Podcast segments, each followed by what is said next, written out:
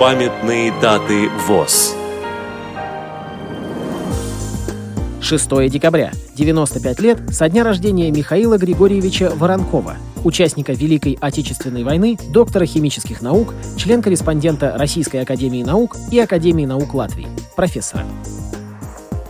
Программа подготовлена при содействии Российской государственной библиотеки для слепых.